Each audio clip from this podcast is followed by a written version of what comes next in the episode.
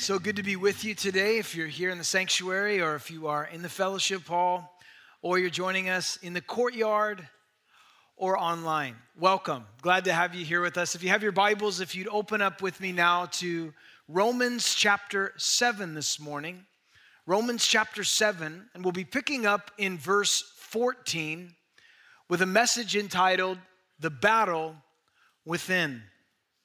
Romans chapter 7, beginning in verse 14, if you would follow along with me. For we know that the law is spiritual, but I am carnal, sold under sin. For what I'm doing, I don't understand.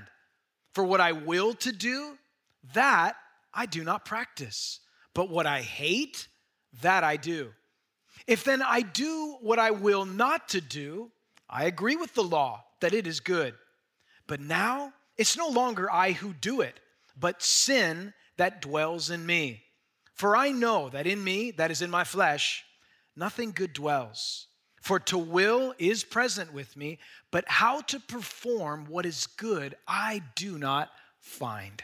Shall we pray together? Father, today we ask in Jesus' name that you would equip us and teach us what it is to be victorious in the midst of this spiritual battle that we're engaged in. And we ask this together now in Jesus' name. Amen. At the conclusion of Romans chapter 7, the Apostle Paul writes about a battle within, an internal war, a struggle between the flesh and the spirit. There have been some differing opinions on these verses concerning who it is that Paul is writing about. Some suggest that he is referring to a non-Christian who is under the law. Others believe that he's writing about a normal Christian. And still, others see within this passage that Paul is referring to a carnal Christian. As you look at the evidence presented when you study the differing opinions, you find they all have their convincing points. I believe personally that Paul is writing about a normal Christian who desires to do what is right and then finds himself frustrated when he falls short. In the context of the passage, I believe Paul is writing about his own personal experience after his conversion. It's important to remember in chapter 7 that Paul has been writing about the law of God and how that it is impossible to be made righteous in the sight of God by keeping the law. Therefore, in light of, again, the context, I believe that the one that Paul is speaking about here is born again, saved, regenerate, converted, a normal Christian struggling with the flesh and trying to overcome. And within the fight with the flesh, he is ever aware of the fact that he is incapable of overcoming by the means of the law. And when he comes to this realization, he cries out to God for strength to overcome. Something else that's worth noting in studying this particular passage is that Paul changes the tense or the form of the verb in which he is writing. For example, in verse 4, Paul changes to what's called the first person plural because he intended to speak of the former experience of Christians who were Jews. Then in verse 7, Paul uses the first person singular and he writes in the past tense, looking back as he described his own experience when he was an unconverted Pharisee. And then in verse 14, all the way to verse 25, Paul again uses the first person singular, and he writes now in the present tense. And he shares about his own experience since he became a Christian and an apostle. In other words, folks, he's describing a present struggle that he was having as a normal Christian. And you know something? I am very thankful for Romans chapter 7. I don't know about you, but if Paul the apostle struggled, I realized, well, I guess I struggle too. I experienced these exact same things that he's writing about here, this fight against the flesh. You see, before you're a Christian, there's no real struggle with the flesh. There's no great concern. There's no overwhelming desire to do what's right because the flesh dominates your life. You're already a prisoner in the spiritual war. You just don't know it. But when you get saved and you're set free from a life of bondage, when you're no longer dominated by the appetites of the flesh, when you become a Christian, well, that is when you begin to engage in the conflict. Because now you do have a concern to live for Christ. And in seeking to live for him in this world, you discover this is a spiritual war zone. Sometimes we do the right thing. Other times we fail. And we do the wrong thing. It's a battle within. That is what Paul is writing about in the concluding verses of this 7th chapter. He points out, beginning in verse 14, where the battle begins. Look at verse 14. For we know that the law is spiritual, but I am carnal, sold under sin. Paul states we know a few things. What do we know? First of all, we know the law is spiritual. We have a clear, intuitive knowledge that the law of God is good. It's holy. It's just. It's perfect. It comes from God. We know beyond the shadow of a doubt, the law is spiritual. The law is not fleshly. The law is not in question here. The law is spiritual. We know that. But we also know something else. We know that we are carnal. That's the problem. The word carnal refers to our weaknesses, to our frailties, to our imperfections, to our tendencies to give in and to compromise with the old life. We're saved and we are forgiven of our sin, but we still battle with sin. D.L. Moody said it this way. He said, when I was converted, I made a mistake. I thought the battle was already over, that the victory already won, that the crown was already in my grasp. I thought all the old things had passed away, that all things become new, that my old corrupt nature, the old life was gone. But I found out after serving Christ for a few months that conversion was only like enlisting in the army, that there was a battle on hand. As believers, we are still exposed to temptations because we live in these fallen bodies. And sometimes the old desires still come knocking at the door of our heart, especially if you spent a long time in the habits and practices before you were saved. It doesn't mean that we are altogether under their influence any longer because the Spirit of God is now at work within us. Nevertheless, there is the tendency to want to yield to the natural, sinful inclinations and carry out those ungodly desires. Temptation does not go away when you get saved.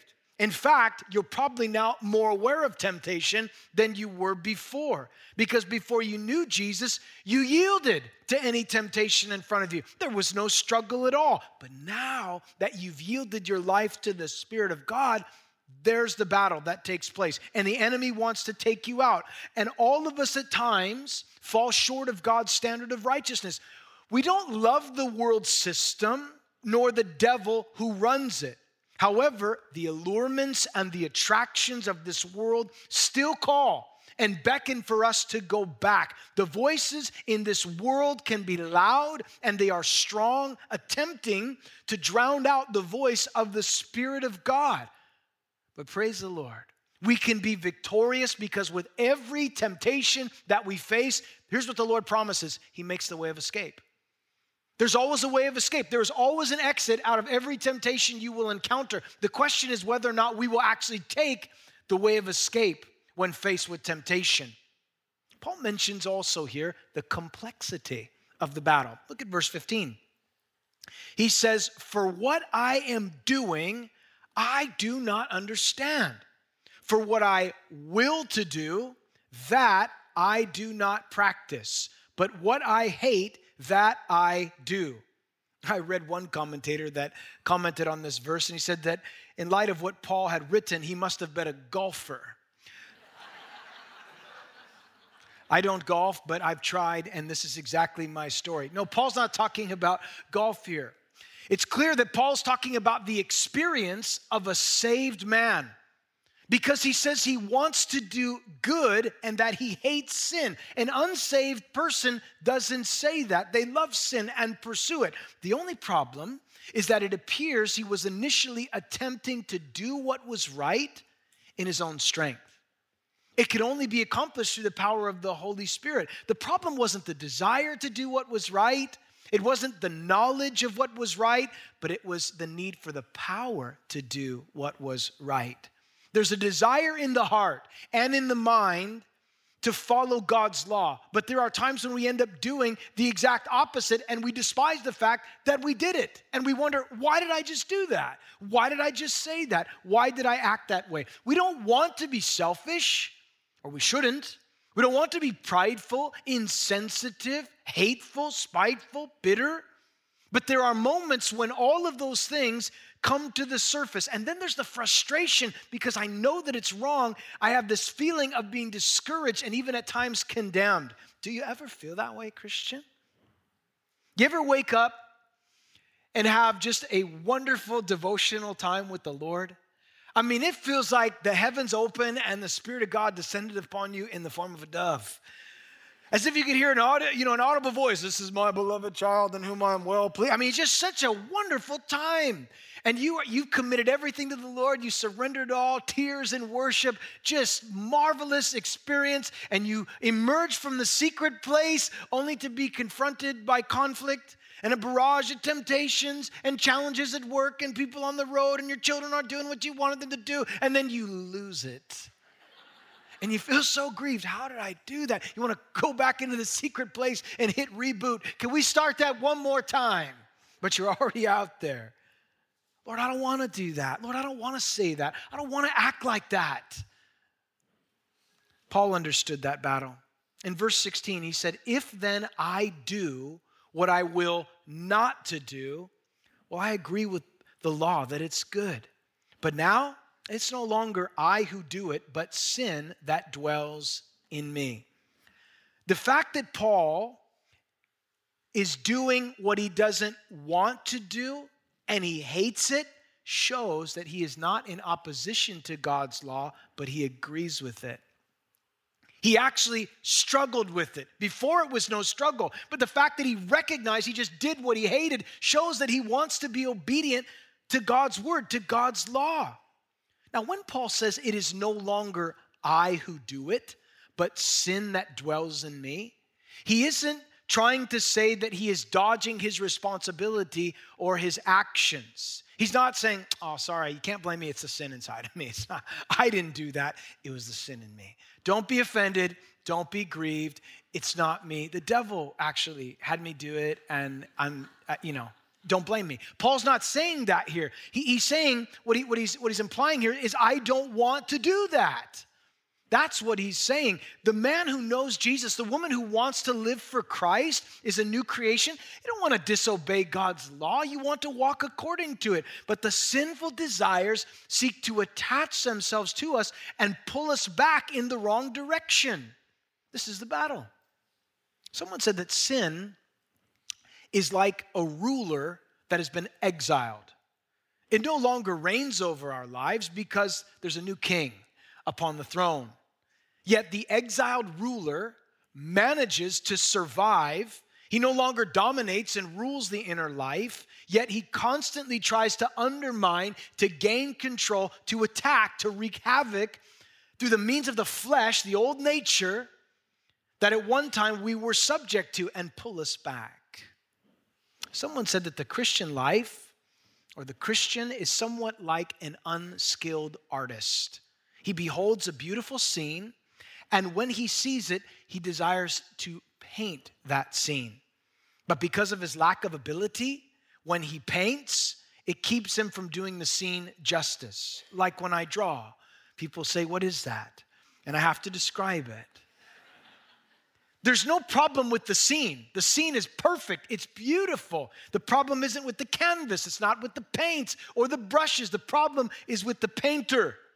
What we need is the master artist. We need the one who calls us his workmanship, his work of art, to take hold of our hand, to guide the strokes in order that we would paint that which we could never paint apart from him.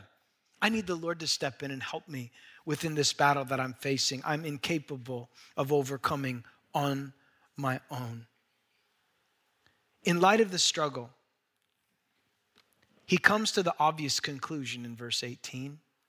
Paul said, here's something else I know. I know that in me, that is in my flesh, dwells no good thing. To will is present with me. In other words, I want to do what's right, but how to perform what's good, I don't find. Paul realized that within the sinful, fallen nature of man, there is nothing good.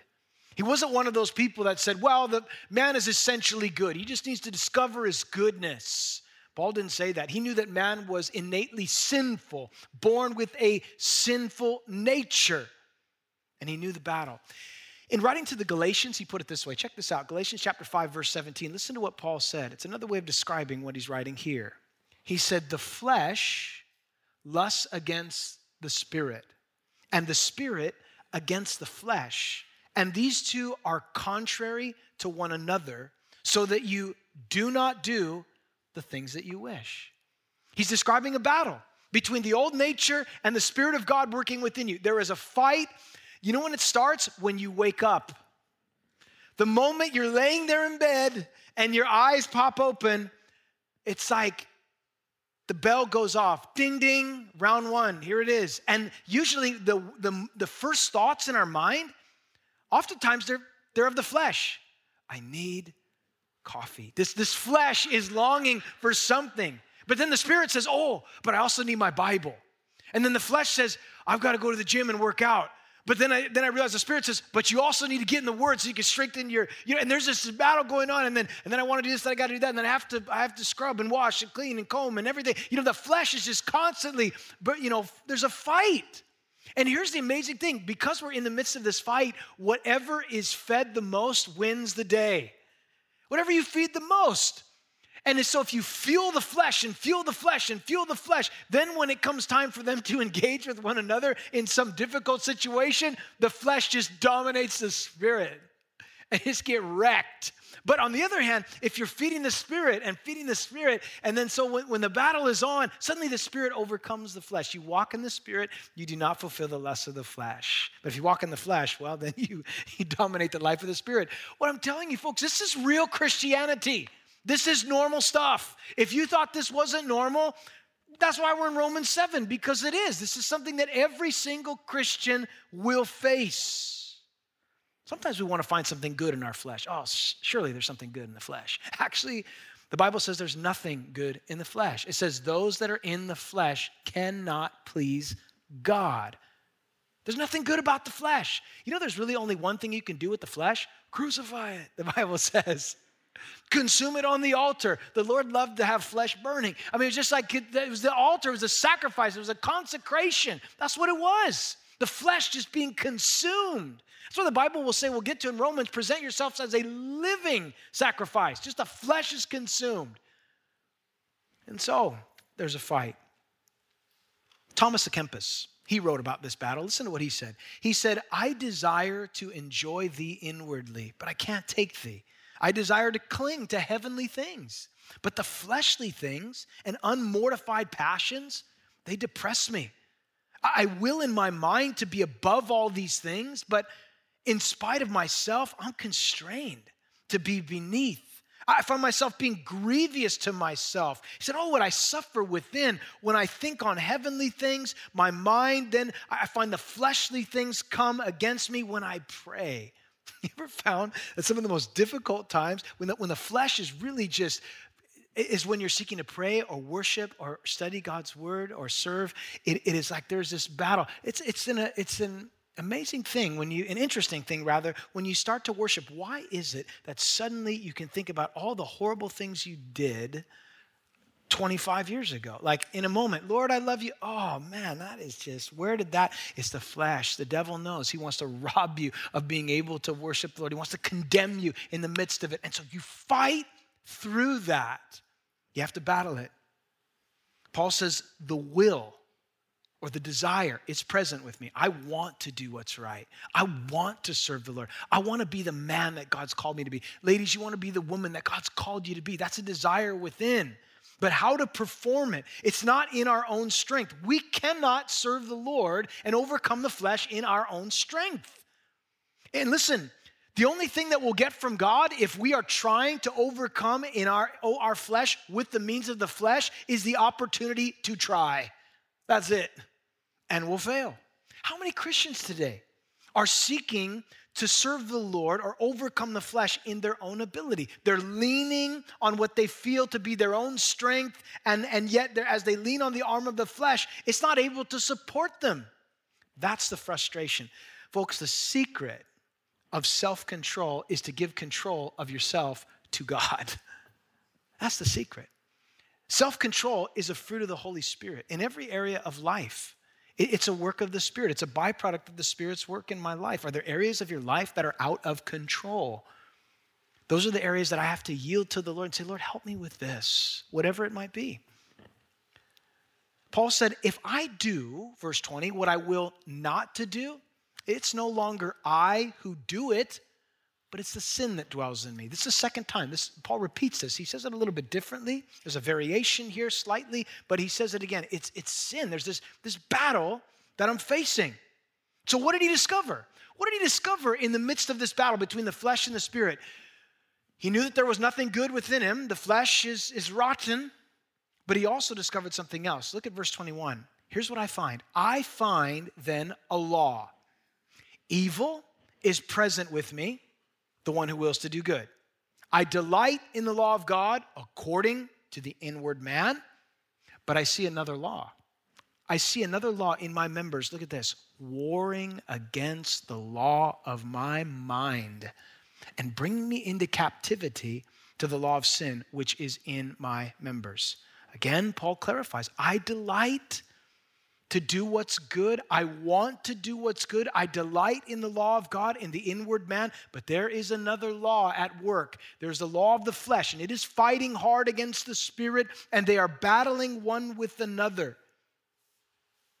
The battle was spiritual, and it could not be fought with carnal methods. It's as if Paul had two authorities seeking to speak into his life, the higher authority and the lower authority. And sometimes the higher authority, he was succumbing to the lower, and as he yielded to the lower, it sought to take him captive.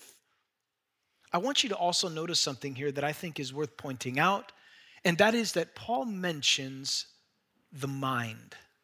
I find it warring against the law in my mind. So often, where the battle is fought most intensely is in the mind. Depression, in the mind. Discouragement, in the mind. Anger, it all starts in this area, in the mind, in the heart, as it were, the seat of our emotions.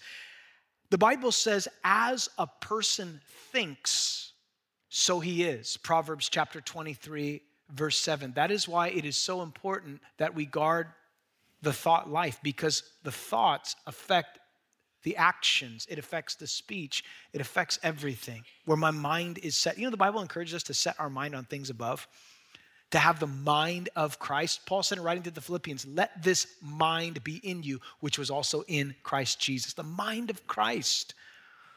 Scripture tells us several things about the mind.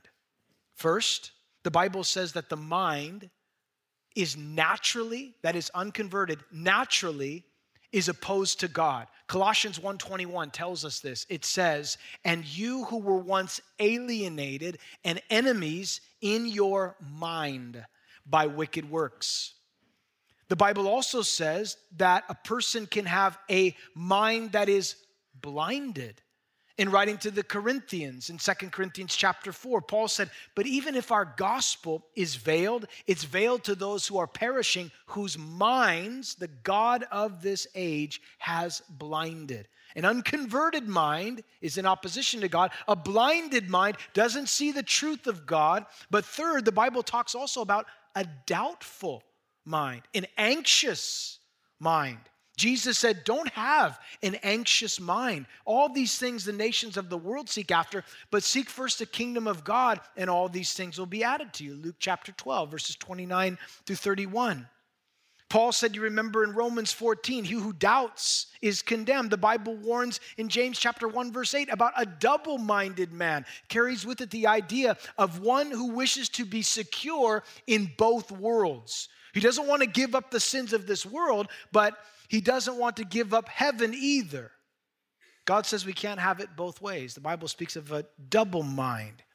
But then the Bible also talks about a renewed mind. It says in Romans 12:2, it says, don't be conformed to this world, but be transformed by the renewing of your mind. Folks, the battle so often is in the mind. And the flesh is warring for it, and the spirit is warring for it. And who do we yield to? Who am I going to yield my thoughts to? Peter knew of this struggle personally. In fact, Peter, in writing to the church that was struggling through trials, through tribulation, he said this. He said to them, gird up the loins of your mind, be sober, rest your hope fully on the grace that is to be brought to you at the revelation of Jesus Christ as obedient children, not conforming yourselves to the former lusts as in your ignorance, but as he who calls you is holy, you also be holy in your conduct, because it is written, be holy for I am holy. How does that start? It starts with girding up the loins of your mind. When Peter, this is an illustration that Peter gives. Men in those days wore long robes, for lack of a better word. And when you wanted to actually do something, you had to gird up the robe. You would bring it through, you would tie it off, your legs would be free to move, to work, to fight. Peter says, you need to gird up. We need to gird up the loins of our mind. We need to have a sharp mind, sober-minded, clear thinking, biblically thinking in light of all that we're engaged with culturally that says the exact opposite. And we don't conform to the former lust. It's a mentality. It's a way of thinking. It's a perspective that is altered by the Spirit of God. I have to see things differently. And when Jesus takes hold of your heart, and when Jesus opens the mind that is blinded, suddenly your perspective changes. You see things differently. It's still a battle. It's still a battle to be desensitized to all things that are in the world and look at it as the world sees. The world has a completely different vision, but as a Christian, I need to have a mentality that is biblical, the mind of Christ. Paul, in writing to the Corinthians, put it this way, 2 Corinthians chapter 10, he said this, the weapons of our warfare are not carnal, but they're mighty in God for the pulling down of strongholds and every high thing and casting down arguments and every high thing that exalts itself against the knowledge of God. And this is what he said, bringing every thought into captivity to the obedience of Christ. Those thoughts that aren't of the Lord, take them to the obedience of Christ. When that thought comes in, that bitterness, that anger, that malice, that whatever it is, lack of self-control, these thoughts that are, give them over to Christ, renounce them, don't own them, they're not yours. I don't want to think these things. Lord, I turn these over. Let the words of my mouth and the meditation of my heart be pleasing in your sight. In Jesus' name, help me, God. Purify my mind, Lord. Purify my thoughts, God. Folks, if you're in the midst of a battle, and we all are. We've established that fact. Don't be discouraged. Again, I love what Charles Spurgeon said concerning this battle. He said, it is some comfort when we feel a war within the soul to remember that it is an interesting phase of the Christian experience. Such as are dead in sin have never made proof of any of these things. The inward conflicts show us that we're alive. The fact that we're actually fighting it shows us that we're alive. That should be some sense of comfort. Any dead fish can float downstream. No problem. It takes one that's alive to actually go against the current. There is some life in the soul that hates sin. Even though it can't do as it would, he said, don't be depressed about it. Where there is pain, there is life. The fact that you're in the battle and the fact that you're fighting is a good thing. Fight the fight of faith, the Bible says. The struggle that Paul was subject to is the same one that we face. And Paul was frustrated with the situation, but it brought him to this place where he cried out to God. And you know why he cried out to God the way that he does? Is because he realized human knowledge was not good enough to overcome in this battle. Paul knew the right thing to do, but the knowledge of what to do isn't enough to make me do what is right. I can have human knowledge of what is right, but no enabling to do what is right. Human knowledge isn't enough to overcome in this battle. Secondly, Paul knew that human resolve will not be good enough to overcome in this battle. I can resolve to make a decision that, yes, I will overcome this I have decided to do, and I'm going forward with it, but my resolve will be inadequate without the power of God's Spirit working in and through me. You can have all the resolve in the world. You can make as many resolutions as you want, but if you don't have power to carry it out, then it's nothing more than a resolve or a resolution. Peter knew this well. You remember Peter said, Lord, if all of these guys deny you, I will never deny you. I am ready to die with you. And what happened to Peter? He denied the Lord 3 times. He failed. The resolve was there. The desire was there, but he didn't perform it. He tried to do it in his own strength. He thought he was stronger than he really was. And that unguarded strength became a weakness, and he fell. And the same principle applies to us. Human resolve isn't good enough. Furthermore, human identification of the problem is limited. Paul could, and he did, accurately describe what the problem was, but limited in putting it right or changing the situation. He was unable to prescribe the cure in and of himself that could adequately cure the disease within. And it's in these circumstances, Paul's mind was overwhelmed with the ungodliness that he had to battle with, and it led him to the place that he cried out for the cure. And that's found in verse 24, when he declares, "O wretched man that I am, who will deliver me from this body of death?" The word wretched, a word we don't often use, but it's an important one in this context. It means miserable and distressed. It means exhaustion through hard labor. Paul cries out in a wail of anguish. He has come to the end of himself. And that's the best place to come to. Oh, wretched man that I am. Because unless we come to the end of ourselves, then we don't come to the beginning of God's resources. Listen, if we don't agree with what Jesus said in John 15, apart from me, you can do nothing, then we cannot claim Philippians 4:13, I can do all things through Christ who strengthens me. You can't have one without the other. I first of all recognize I don't have it in me. It's not in me. But that brings me to Christ, and everything is found in him. And through him, through Christ alone, I can do all of these things, including be victorious in the battle that surrounds me. Have you come to that place? Do you know your own inadequacy? I'll tell you this. This right here flies in the face of what culture preaches. You don't find too many best-selling novels entitled Wretched. Find out how miserable you really are. You don't find that. You find out how awesome you are, how great you are. How you're the best. You just need to recognize it. Tap into your potential. You need to know who you are. You need to visualize it. You know, and on and on and on it goes, just puffing people's flesh up, you know, like a bloated fish. It's just trying to get us to buy into this whole thing. But it's not until you come to this place you realize, it's not in me. I'm not good. I realize that. I disagree with what the Bible says, but I also find that in Christ, my identity is in him. And that changes everything. Many Christians today struggling with this very thing. You'll notice that Paul doesn't say in verse 24, how can I deliver myself? Oh, wretched man that I am, how can I deliver myself? That's what a lot of people are saying today. They're asking how. The problem is they're not asking who. Paul asked who can deliver me. He didn't say how, but people want the how. Give me the plan. Give me the 6-week program. No, 6 weeks is too long. Give me the 24-hour program, how to lose 100 pounds. I mean, people they want this quick fix. Give me something. I want it done now. Show me the plan. Show me the procedure. I'm on it. Just give me the program. And they want a program. They want the how. But the problem is you have to come to the who, to Christ. That's the answer. That's how you're delivered. It's through Christ alone.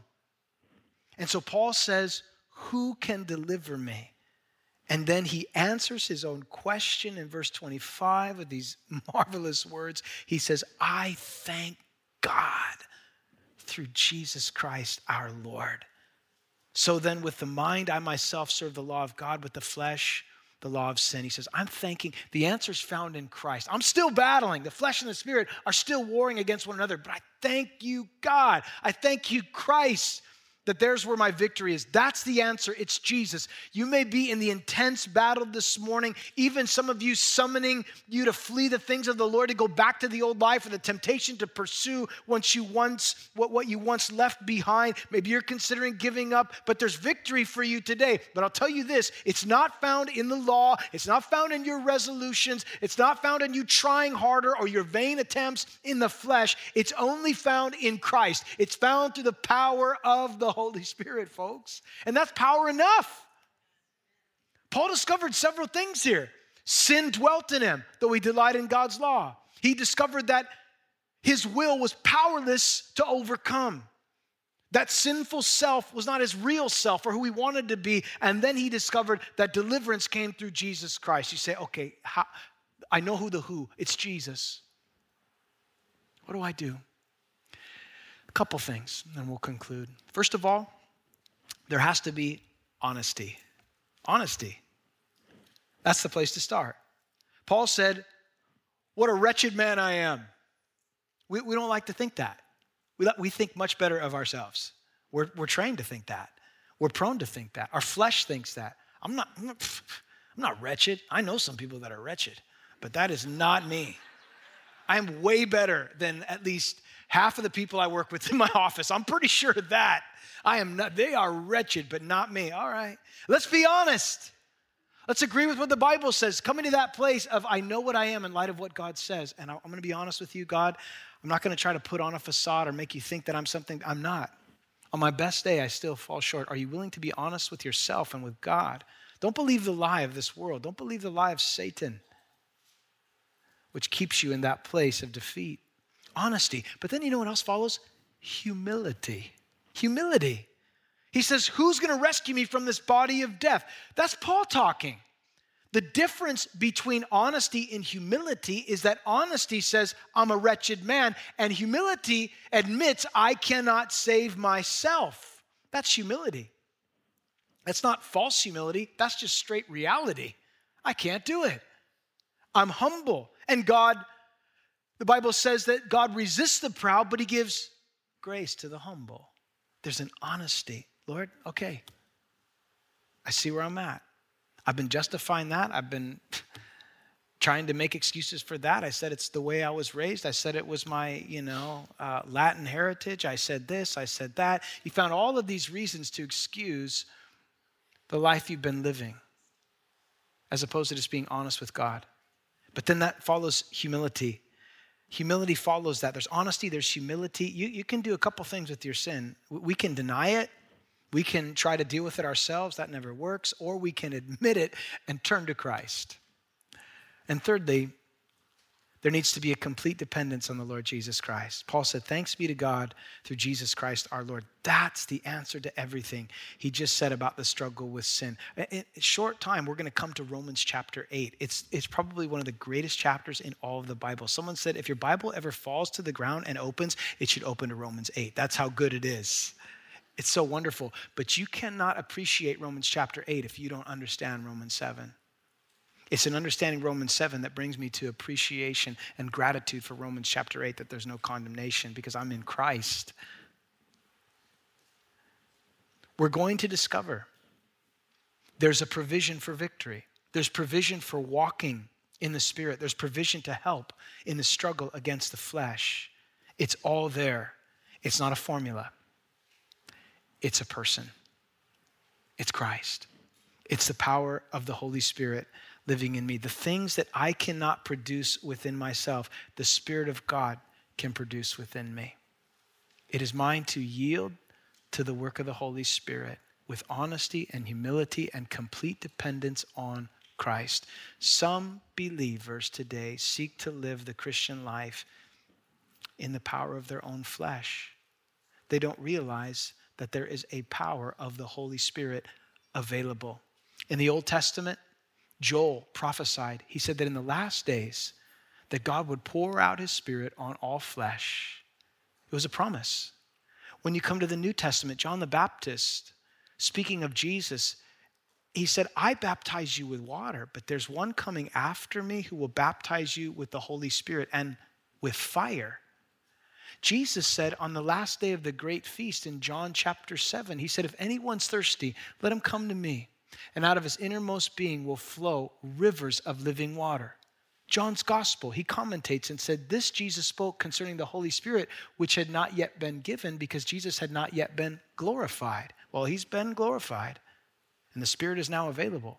In John chapter 14, Jesus said to the disciples, said, listen, the Holy Spirit's going to be with you. He's going to be in you.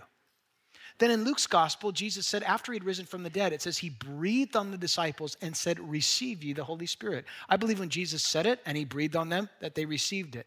But right after that, he said, now I want you to go into Jerusalem and I want you to wait for the Spirit to come upon you.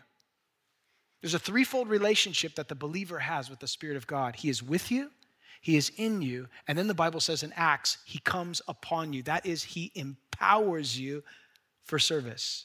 The question is whether or not you've been baptized with the power of the Holy Spirit. When the Apostle Paul in the book of Acts went up to Ephesus, he met a group of believers.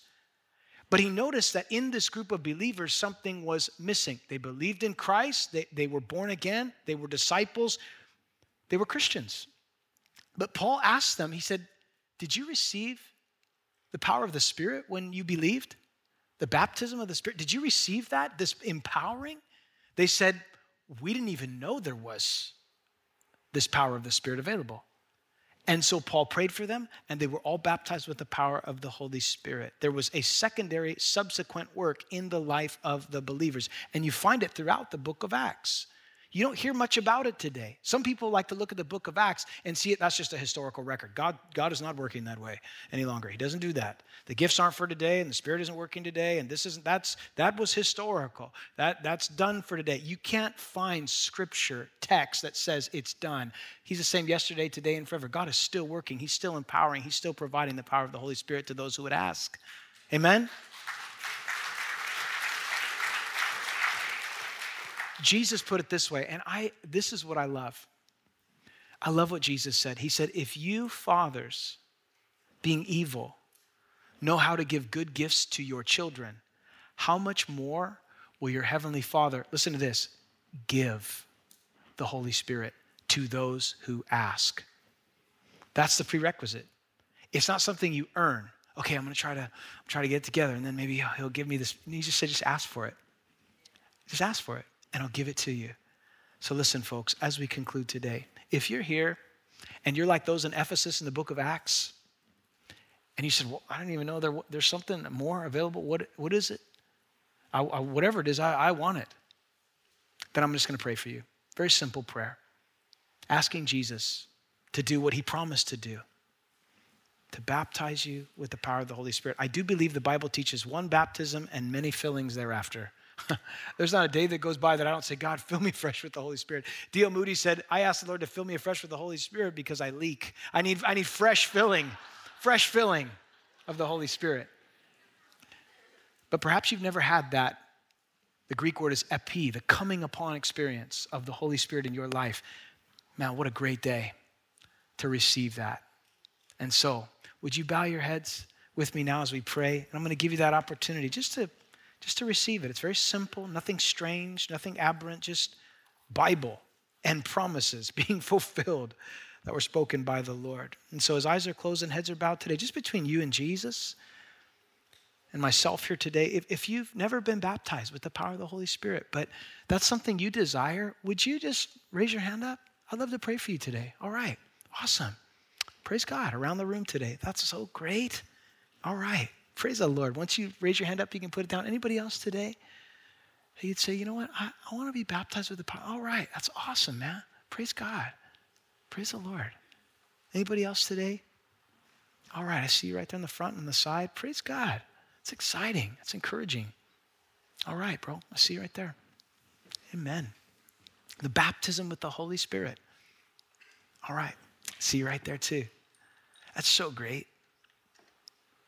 God's speaking. He's working. The Spirit of God moving.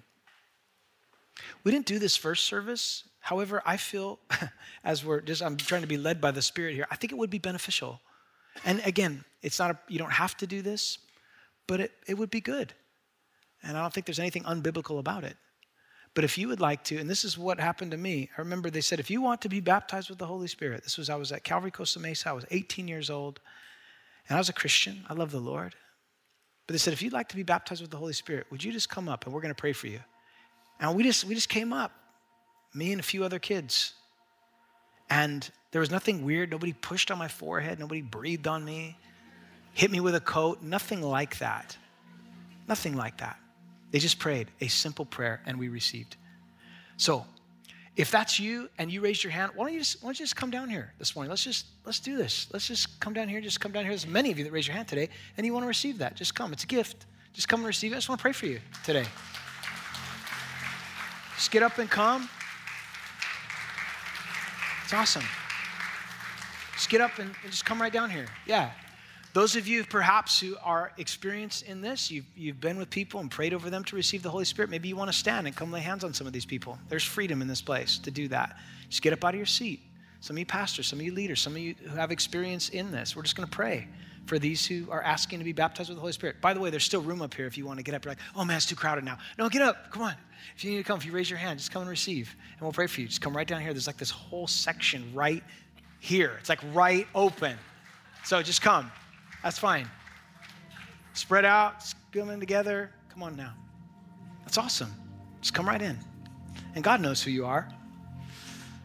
Anybody else this morning? By the way, if you're in the fellowship hall, you also can come in. I mean, the Spirit can work. It doesn't have to go through doors or anything, but we'd love to have you in here. If you're out in the courtyard, you can come in, and we'll wait for you. If you're out there, I can see you through the window. Come out, come on in, and just come right in right now. And if you're online, well, the Spirit of God works through technology too, so the Lord knows. All right? Anybody else? All right. Simple prayer. Yeah, amen. And I just encourage you that as we pray, and we're asking the Lord just to do what He promised, so we have confidence, but I would just encourage you as we pray here in a moment, in the quietness of your heart, that you just say, Lord, I receive. And I do believe that God will impart. The Bible says the Spirit of God distributes gifts as He so wills. It's completely up to Him. He distributes all different gifts to different parts of the body.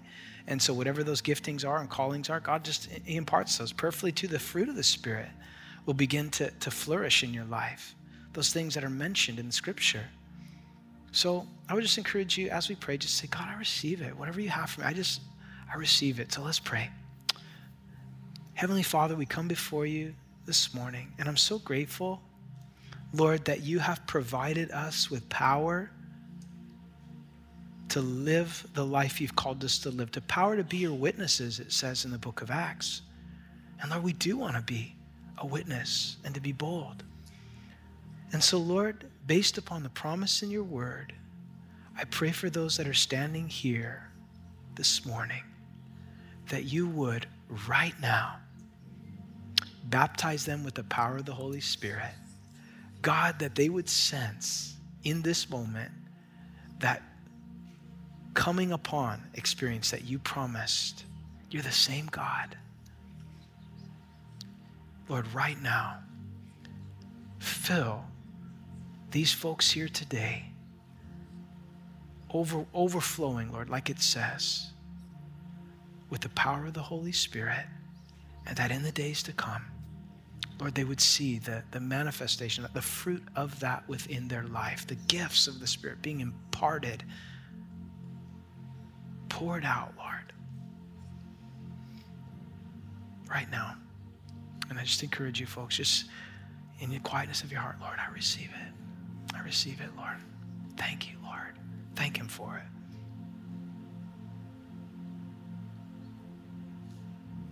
Praise you, God.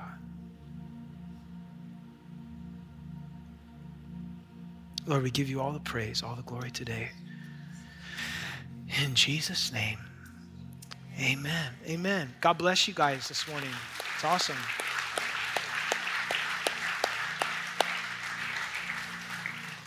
Let's all stand together. I want to mention to you, it's in moments like these that some people think, who came for prayer? Did it happen? Did it take? How do I know? You know how you know? You just see it in the days ahead. It's very practical. The Spirit of God working in your life and just, you just know. It's something that just manifests itself as you just walk with the Lord. I do believe, because we asked, that he did it, and I just receive it by faith. And so be encouraged in that. We say, well, I didn't feel. Listen, it's not always about feelings. Yes, God gives us feelings, but you know what? It's about faith. It's about trusting God. He said it. I believe it. He's done it in my life. And so when anybody says, hey, have you been baptized? Yeah, I was baptized with the Holy Spirit. When? It was that one Sunday in August. The Lord did it in my life. If you need prayer for anything else today, I would encourage you to come up after the service. There'll be pastors and leaders up front that would love to pray with you. If not, may the Lord bless you and keep you, encourage you this week. Many of you, like myself, no doubt have been saying, what's going on in this world? Have you had any of those thoughts recently? Or what's happening in this world? Why does it keep going the direction that it's going? Well, I've invited a very good friend of mine, somebody I've worked with closely and served alongside of. Don Stewart is going to be here Wednesday night. I would encourage you to come out, 7 p.m. Don does a show, World News, or Breaking News, pretty much every day now on his channel, but he's on the air, he's on the radio. But God's given Don a unique gift and a voice in the church, which I think is really important in the times in which we're living. And I'm so thankful for this guy, and he loves Calvary San Juan. He's always like, when am I coming back to your church? And so I'm like, Wednesday. So he's going to be out here. And he loves you guys. He also, it's great because he brings a lot of resources that are helpful that you can study. And the guy's written so many books. I mean, the guy's written more. He sent me like 12 books. I'm like, bro, I said, as long as you sign them all. But there's so many of them. Like, you're a machine, man. Anyway, you're going to be encouraged. And I would encourage you to bring somebody else. This place is going to be packed. So come ready to receive, and you're going to be encouraged. The Lord bless you.